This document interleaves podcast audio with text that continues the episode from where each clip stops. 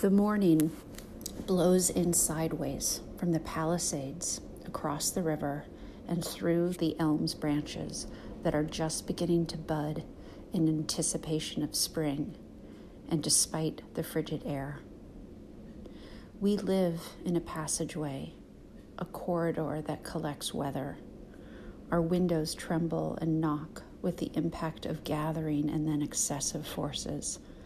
No more room to move than a pin, glass against metal and lining and grooves. Imagine this life without windows, without panes of glass so strong they can withstand wind, snow, rain, and hail, to let me sit here barely dressed with a peaceful, unguarded face, gazing, pondering the outside whirl of force.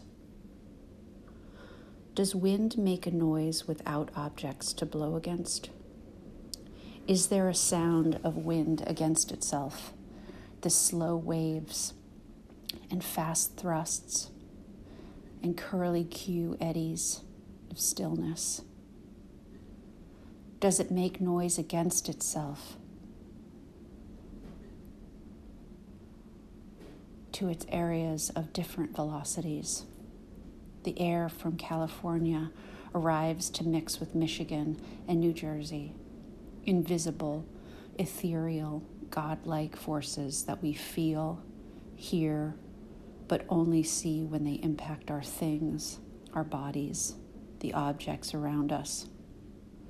This slice of sight contains more that I cannot see and less that I can.